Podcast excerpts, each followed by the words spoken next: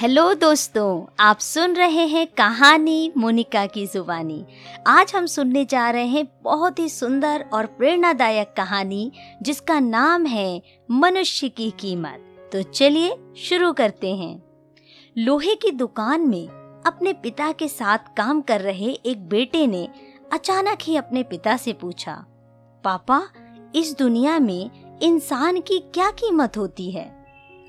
पापा इस छोटे से बच्चे से ऐसा गंभीर सवाल सुनकर बड़े हैरान रह गए। फिर वे बोले, बेटा, एक मनुष्य की कीमत आंकना बहुत मुश्किल है, क्योंकि वो तो बहुत अनमोल है।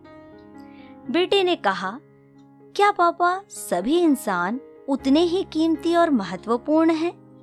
पापा ने कहा हाँ मेरे बेटे। बेटा थोड़ी देर शांत रहा, लेकिन अभी उसे कुछ समझ नहीं आ रहा था।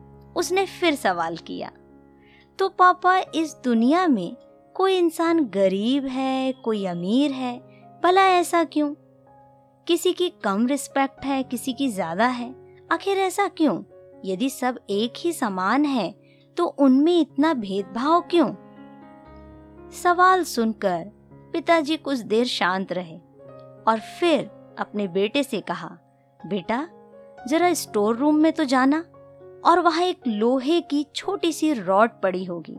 उसे ले आओ। रॉड लाते ही पिताजी ने फिर से अपने बेटे से पूछा, इसकी क्या कीमत होगी? बेटे ने कहा यही कोई दो सौ रुपए?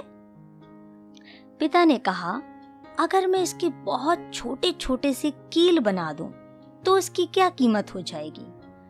बेटा कुछ देर सोच में पड़ गया और फिर बोला ये तो थोड़ा महँगा होगा और महँगा बिकेगा, लगभग एक हज़ार रुपए का। पिता ने कहा, अगर मैं इस लोहे से घड़ी के बहुत सारे स्प्रिंग बना दूँ तो? बेटा कुछ देर गणना करने लगा और फिर एकदम से उत्साहित होकर बोला, तब तो इसकी कीमत बहुत ज़्यादा हो जाएगी और ये बहुत महँगा बिकेगा। फिर पिताजी ने उसे समझाते हुए कहा, ठीक इसी तरह से। मनुष्य की कीमत इसमें नहीं है कि अभी वो क्या है, बल्कि इसमें है कि वो अपने आप को क्या बना सकता है। बेटा अपने पिता की बात अब समझ चुका था।